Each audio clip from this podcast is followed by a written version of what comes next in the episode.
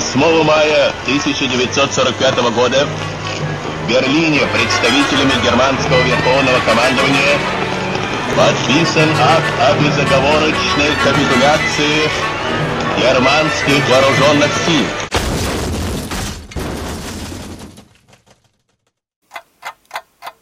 Подкаст «Все культурно». Победа! Победа, победа, победа! Ты Во так, имя живущих победа. ты так радостно сказал это. Про что мы будем сегодня говорить?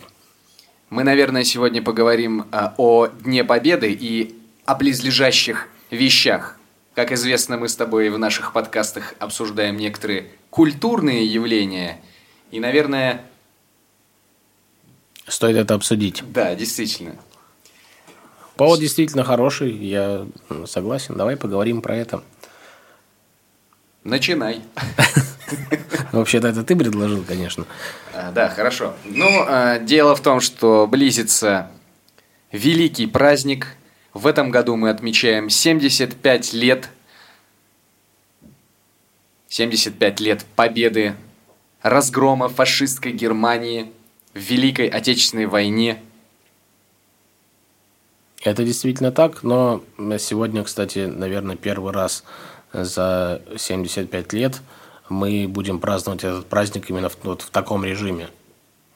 Сидя дома. Да.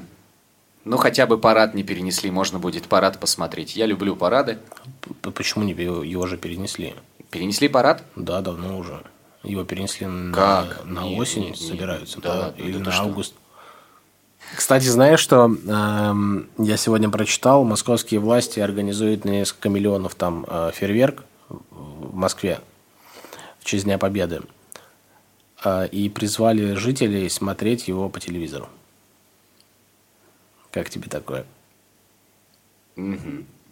Интересно. Интересно, чем ответит э, Общественность? общественность, как к этому отнесутся люди.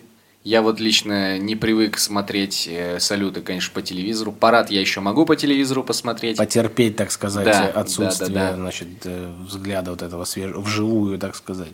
Ну, вживую, если честно, на военную технику я в армии насмотрелся. Э, участвовал даже в одна- одном параде 9 мая, стоял в оцеплении. Э, ну, то есть, чтобы ты понимал, это люди э, в форме военной, которые стоят по периметру площади, где идет... В виде цепи. Да, ну, они огораживают э, место, где едет техника, и в момент, когда к этой цепочке начинают приближаться гражданские, их нельзя бить, их нельзя, им, им можно вежливо, максимально вежливо сказать, что отсюда нужно уходить. Туда не надо. Как там можно едут- скорее. Да, там едет техника, не надо туда пытаться пролезть. И каково же было мое удивление, когда именно рядом со мной, на моем этом маленьком участке, а мы стояли на расстоянии около 20 шагов э, друг от друга, то есть, в принципе, если захотеть, можно между двумя военнослужащими с разбегу занырнуть на площадь. И именно рядом со мной оказался этот товарищ, э, распивавший перед этим спиртные напитки, Различные. да, который решил, что ему вот Срочно жить, нужно залезть в танк. Срочно нужно, ну не знаю, что ему было срочно нужно, но ему срочно нужно было туда. Видел когда-нибудь, как, курица дорогу перебегает перед еду- едущей машиной? Я видел часто, как люди хотят туда, куда им не надо. Смотри, война же оставила определенный след э, не только э, в истории, не только в жизнях людей, но еще и в культуре. Я бы сказал, неизгладимый след. И мне кажется, очень, во-первых, это очень здорово, во-вторых, это очень полезно. Э, Иногда возвращаться к таким моментам и сопоставлять те культурные явления, которые имели место быть во время войны, с тем, что происходит сейчас. Насколько можно придавать какой-то художественности э, всем событиям, которые тогда были? Ну, То есть, можно ли где-то приукрасить, можно ли где-то что-то там, какую-то деталь вставить? Вопрос, конечно, интересный. Дело в том, что моя прабабушка, она была на войне в составе женского батальона. Так. если мне не изменяет память, служила в зенитной части под Мурманском. И когда после окончания войны она смотрела военные фильмы, она их не досматривала, многие. Вот, она просто уходила или, ну, условно говоря, плева- плевалась. Дедушка как-то раз у нее спросил, почему, Христина Васильевна, вы не смотрите эти фильмы? И она сказала, что на войне на самом деле все не так красиво, как это описывается в фильмах. Ну подожди, а насколько мы должны... эм, Насколько натурально должны описывать фильмы военные действия? да. Ну, наверное, наверное, не, не надо, конечно. Я думаю, есть какая-то, знаешь, э, какая-то определенная категория фильмов, где э, это ну, было бы уместно, где есть там предупреждение, допустим, или аннотация о том, что в этом фильме показано вот все как есть. Потому что, я думаю, очень многие люди не готовы пос- ну, посмотреть на события именно вот в том виде, в котором они были. Это же зрелище, Шок- шок-контент. зрелище, да, не самое приятное. Думаю, что такие фильмы, они должны появляться дозированно, как и спектакли, может быть, песни. Мне на ум сразу приходит один фильм, который я посмотрел, ну, наверное, еще будучи в школе.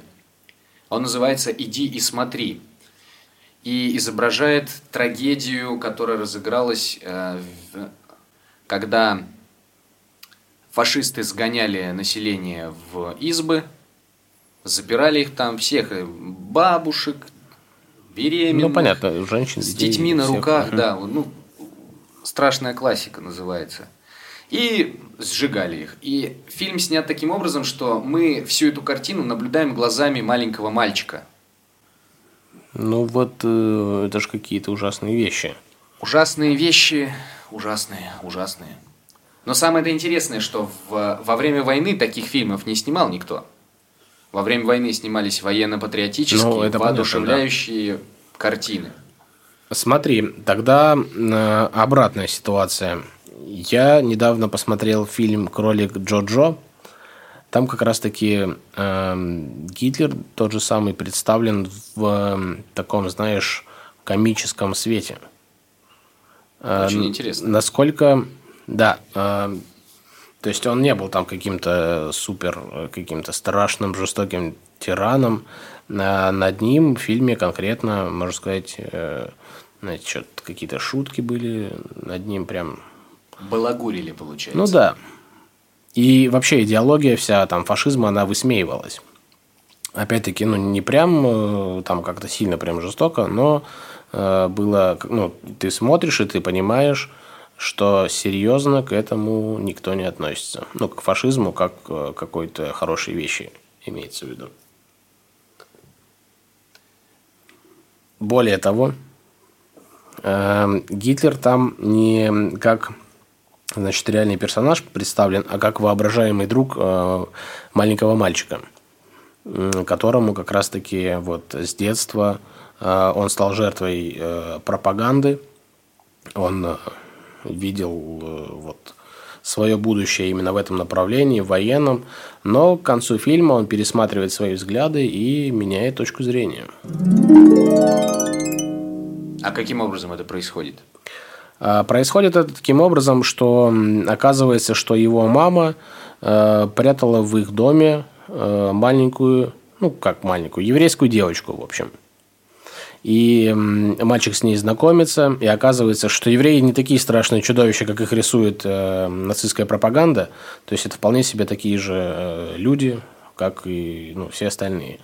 И он, э, смотря на эту девочку, разговаривая с ней, то есть они э, ведут какие-то диалоги, общаются, он понимает, что, скорее всего, что-то в окружающем мире ну, не так, э, как мне это подают. То есть раз- разрыв шаблонов у него происходит. Да.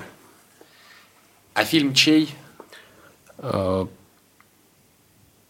Фильм не наш. Ну, по-моему, там, э, там несколько стран принимали участие э, в создании фильма. Просто занятно, что в данном случае, да, ну, я не знаю, как это объяснить. Каждый, наверное, снимает то, что ему ближе. Получается, понятно. что ну, в этом фильме, как ты говоришь, там все-таки основной момент заключается в том, что э, вот этим, этими жертвами нацистской пропаганды становились в основном евреи.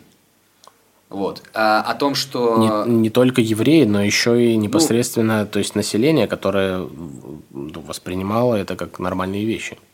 Там те же самые дети. Которые не могли никуда деться от этой пропаганды. Да.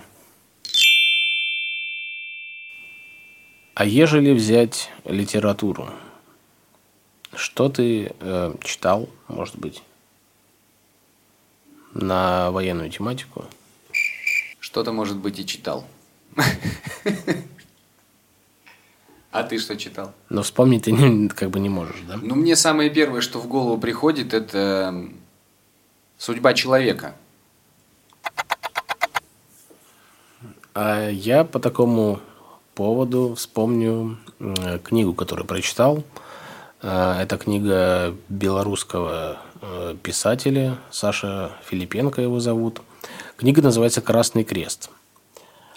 А история в чем? Как раз-таки идут военные годы, события происходят во время войны, и нам рассказывается о женщине, которая работает машинисткой в наркомате иностранных дел. Печатает, то есть, секретарь. Совершенно верно. Значит, ну, происходят события всем известные. Германия нападает на Советский Союз. И каждый день через эту женщину проходят десятки писем, в том числе из Красного Креста. И на второй же день войны Красный Крест предлагает СССР помощь в обмене военнопленными. Однако Молотов приказывает не отвечать на эти письма. В этих письмах также присылаются списки ну, военнопленных, и однажды она в этом списке находит своего мужа. А как ты знаешь, к военнопленным относились у нас в стране не очень. И она понимает, что она его либо спасает каким-то образом, то есть его как-то из списков вычеркивает или еще что-нибудь, либо ее, допустим, находят за этим делом, и тогда она уже сама будет под огнем, так сказать. Вот, и в чем самое интересное? В этой книге, что самое интересное, эти письма реально существовали, то есть автор нашел документы, в которых, ну, вот эти списки, письма Красного Креста, они хранятся там в архивах. И, то есть, вот именно эта часть, касающаяся документов там и всего, ну, фактической информации, то есть, это все было информацией правдивой. И, ну, то есть, остальные там какие-то художественные добавления в виде там героини, там ее семьи и так далее – ну, как бы это, это уже второе дело. Но самое главное, что такая ситуация, то есть, была на самом деле. А чем книга закончилась? Я, наверное, не буду говорить. Вдруг кто-нибудь будет ее читать. No спойлер. Да. Никаких спойлеров. Мало ли. Но там э, развязка неожиданная. То есть ты хочешь, ты прям настаиваешь на том, чтобы я ее прочел, да? Потому конечно, что... конечно по возможности, я думаю, что нужно это сделать, потому что э, это не совсем э, художественная литература. То есть это художественная литература, но она подкреплена каким-то, знаешь, э, какими-то фактами. Историческими. Да. Кстати, о военнопленных. Так. Рубрика. Знаю, что у тебя есть история про это. У меня есть отличная история. Об отношении к военнопленным Денис у нас сказал, это Существовал приказ, изданный 16 августа 1941 года за номером 270, кажется, согласно которому все э, военнопленные, которые попали в плен к фашистам, они автоматически считались изменниками Родины и подвергались определенным штрафным санкциям. Некогда в 1941 году из Гусь-Хрустального района Владимирской области на службу в рабоче-крестьянскую Красную Армию был призван Георгий Михайлович Сизов. Знакомая фамилия. Через некоторое время, после того, как он был призван, в списках э, о потерях части он числился как пропавший без вести. По информации, которая дошла ко мне из семейных источников, известно, что он пропал без вести в концлагерь, в котором просидел практически всю войну, заработал там сахарный диабет, еле-еле выжил, потому что концлагерь это тебе не курорт. И после этого, когда вернулся на родину в Советский Союз, поехал жить дальше, казалось бы, не во Владимирскую область, а в поселок Кочмес в республике, э, не в республике, в Коме АССР, где и оставался долгое время, где вырос дедушка, потом дядя, потом папа, и вот, наконец, дошли мы до современного... Короче, дед мой сидел за то, что сидел в плену. И однажды, мне, мне долго на самом деле не давала покоя эта ситуация, потому что мне тоже, во-первых, до того, как я узнал о том, что был такой приказ, пытался я найти ответ на вопрос. Ну как так? Человек попал в концлагерь. Но подожди, а наличие, даже если был такой приказ, тебя ну, все равно как бы тебя не смутило? Нет, э, смысл в том, формулировка там приказа вообще его цель там и все такое. То есть э, тебе этого было достаточно для объяснений? Нет, э, смотри, во-первых, о, о приказе я узнал сравнительно недавно, до, до того, как э, это, это случилось, я узнал о приказе, я просто рассуждал, ну, исходя из человеческих понятий. Ты пошел на войну, тебя взяли в плен, ты там батрачил, э, умирал, возвращаешься, тебя отправляют здесь, в лагерь. Не совсем логично. Да. Ну, и, но я же понимаю, что логика-то какая-то должна быть. И один э, мудрый дяденька мне объяснил это следующим образом. Он сказал, когда твой дед вернулся, ну, прадед, когда твой прадед вернулся, ему сказали, тебе не повезло. Ты попал в плен. Но ведь мы не знаем, может быть, ты и сам сдался. Поэтому получается, что... А узнать-то мы это не можем. Значит, как бы такое. То есть ты... По этой причине его отправили. А насчет приказа... Во-первых, приказ это такая штука, которая, если есть, то вот ты хоть, ну, хоть что-то сделай. Ну, Така- это- такова нет, ну, система это- управления это- у нас, приказная. Это, это понятно, да. Это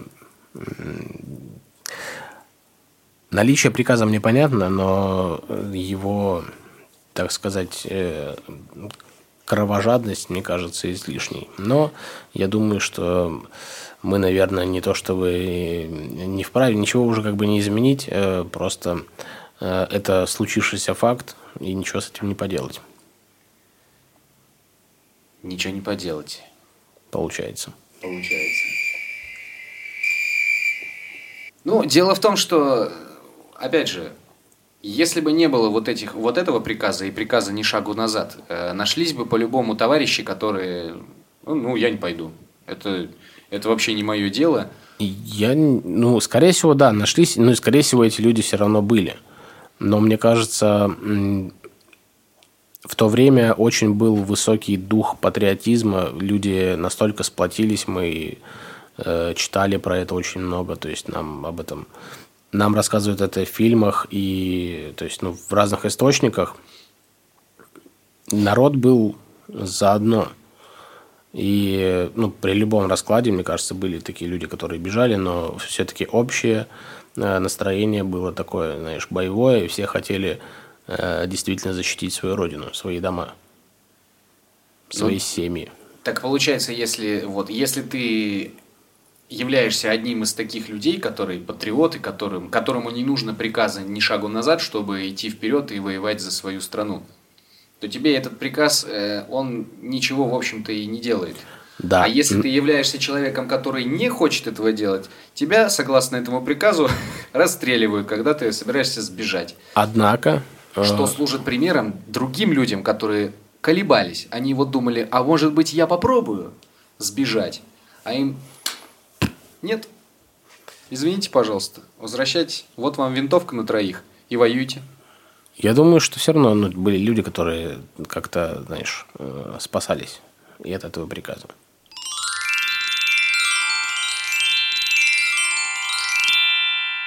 Хорошо. А военные песни тебе нравятся вообще? Как ни странно, да. Причем э, у меня мама тут выразилась на днях. Я с утра Надеюсь, пришел. прилично. Разумеется, прилич, приличнее некуда. Я пришел на кухню пить свой утренний кофе, и у нее э, в зале играл из э, музыкального центра Высоцкий. То есть она, в принципе, музыку очень редко слушает. А тут вот, пожалуйста, включила и Высоцкого сразу. Тут же прям. Да, да, с места и в карьер. Я спрашиваю, что случилось, и она сказала, дело в том, что 9, в канун 9 мая каждого года хочется сидеть, слушать военные песни и плакать. И у меня тоже начало такое появляться ощущение, что иной раз нет-нет, а включишь какой-нибудь марш артиллеристов, например, э, Катюшу. И хочется поплакать. Ну, под марши, конечно, не хочется плакать, под марш хочется маршировать. На то, как бы они и были и созданы. Да. Вставай, страна огромная, ну, понятно, это, мне кажется, один из... Одна из заглавных военных песен, которая сразу же, вот ты ее слышишь, и у тебя включается. Ты сразу себе представляешь. Режим патриотизма Да, да, да. сразу э, активирован. Режим патриотизма, режим... Ну, я не знаю, как ты, да, ты по-любому слышал ее на отчетных концертах у нас в школе. Конечно. Еще когда в начальном звене учился. Но я думаю, да. Вот. И касаемо шок-контента, кстати, вот один раз на этом отчетном концерте сказал закадровый голос, что из людей, которых э, брали в плен, ну, определенная раса, естественно, естественно, э, делали мыло и дамские сумочки, и перчатки. И я такой, я помню, как сейчас я сидел в ДК на 12 ряду, и я такой просто, что? И вот эта песня примерно в тот же момент звучала в каком-то из э, блоков, посвященных Великой Отечественной войне. Поэтому она у меня очень четкие, стойкие ассоциации вызывает. Хоть, ну, хочется сделать что-то... Раньше хотелось взять винтовку и пойти в бой, а сейчас понимаешь, что в наше время есть другие способы принести пользу своей стране. Сильно, сильно сказано. Сам не ожидал. Собственно, никто не ожидал. Ну, я плачу налоги, так что мне, в принципе, можно иногда говорить такие пафосные вещи. Хорошо. А, э, Что касается моего мнения насчет военных песен, а, есть э, несколько вот песен, как вот ты сказал, «Вставай, страна огромная». Это прям, э, знаешь, я их называю прям песни такие боевики, когда ты э, вне зависимости от своего там вн- внутреннего ощущения, эти песни заставляют как бы тебя думать о опре- о- об определенных вещах, они заставляют тебя испытывать какие-то эмоции, и я думаю, для этого они и писались. Ну вот, а ты когда слышишь эту песню, у тебя какие эмоции возникают?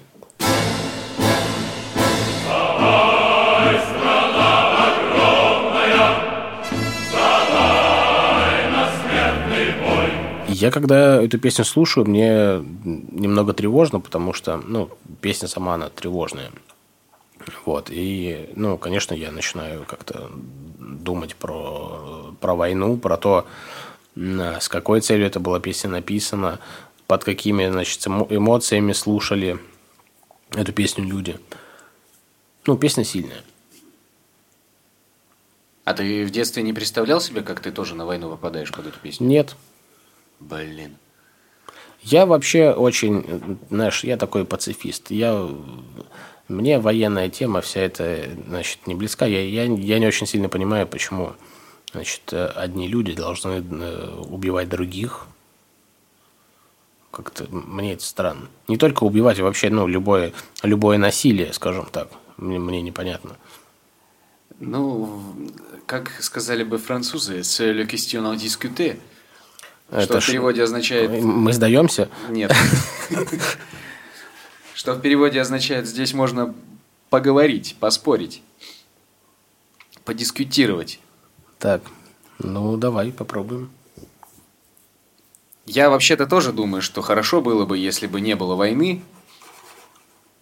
И самое странное, что по моим личным наблюдениям, больше всех эту фразу о том, что главное, чтобы не было войны, говорят люди, которые там были, которые знают, что это такое. Ну, в том числе, да, я думаю. Ты нигде не был? Нет. Понимаешь, эм, мне, допустим, да, наверное, многим людям э, понятно и без участия в войне э, то, что ну, война это плохо, война это э, смерти, Горе, да. голод. Это ну, там семьи оставленные там, без, э, без отцов, это э, смерти детей там, и так далее. Ну, ничего хорошего. Какими бы э, не были цели, есть э, такое выражение о том, что война приходит э, для того, чтобы отпечатать слово «мир» э, в сердцах всех живущих. Понимаешь? Да, да. Хорошая фраза. Многое объясняет. Да. Но смотри, а был ли выбор у людей, которые шли на войну в 41-м? Конечно, не было. Ну, Нет. получается, что... А вот если бы ты оказался в рядах этих людей, ты бы что, ты бы как пацифист сказал, я не хочу убивать? Или что? Нет, ты понимаешь, эм, дело не в эм, конкретном, эм, там, не в конкретной войне, не в конкретной ситуации, э, которая там произошла, да, вот это. А это вообще, ну, я вообще в принципе. Мы начали про то, что ты спросил, хотел ли я в детстве под эту песню уйти на войну. Да, Э, Нет, да, да. Я, я вот не хотел, потому что мне, ну, по собственному желанию я бы, конечно, не пошел. Ну, Никто бы по собственному желанию не, не пошел бы, и я, э, ну, не хотел бы, чтобы кому-то вот еще такая э, возможность представилась бы. То есть я, в принципе, против э, ну, войны как таковой. Ну, как и все, наверное. Ну, дело Но в том, еще что... я, еще я не, не хотел бы там, чтобы там, не хотел бы мечтать о том, что вот пойти бы там на войну на какую-нибудь. Нет, ты меня неправильно понял. Я не то чтобы мечтал о том, что я туда попаду. Мне Ты- просто ассоциации какие-то возникали, и вот когда я слышал песню, там, типа, все, у меня декорации, короче, я такой, о, и что я буду делать, когда я сижу, там, не знаю, прячусь в амбаре, а ко мне навстречу идут эти фрицы с э, автоматами. А я там сижу, прячусь. Понятно твое нежелание не поддержание войны в любом ее виде, но мне вот больше интересно было, знаешь, что перевесить. То есть, с одной на одной чаше весов у тебя твое неприятие войны, а на другой категорическая необходимость э, участвовать в ней.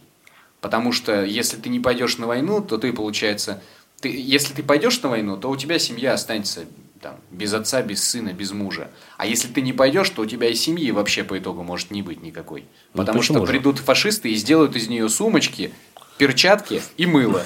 Ну, этот вопрос э, очень спорный. Потому что не факт, что э, я не смогу, допустим, обеспечить безопасность своей семьи. И как раз-таки наоборот, возможно, если я уйду, я не смогу обеспечить безопасность своей семьи вот э, в реальном времени. Потому что если я буду где-то там, а не здесь, э, как я... Кто за них Ну, встанет? если, а если ты не уйдешь, то ты в перспективе, получается, окажешься в безвыходном положении, потому что вот ты один не пошел, еще там один какой-нибудь товарищ точно так же подумал, и таких набралось определенный процент. И этого процента как раз не хватило для того, чтобы обеспечить оборону государства целого. Ну и все, и они делают просто э, проходочку внутрь, вглубь страны, и потихонечку вот так вот так толпой приходят к тебе в село, да, ты там стоишь с вилами, все, у тебя даже ружье охотничье Факел. есть. Да, факел. Возможно. там, крест, чеснок, там что, чем ты собираешься. Серебряные пули. Да, защищать свою семью. А они с танками пришли. Ну, э, нам сейчас, э, мне кажется, легко рассуждать о том, что э, кто бы там пошел куда, кто бы, ну, то есть не пошел.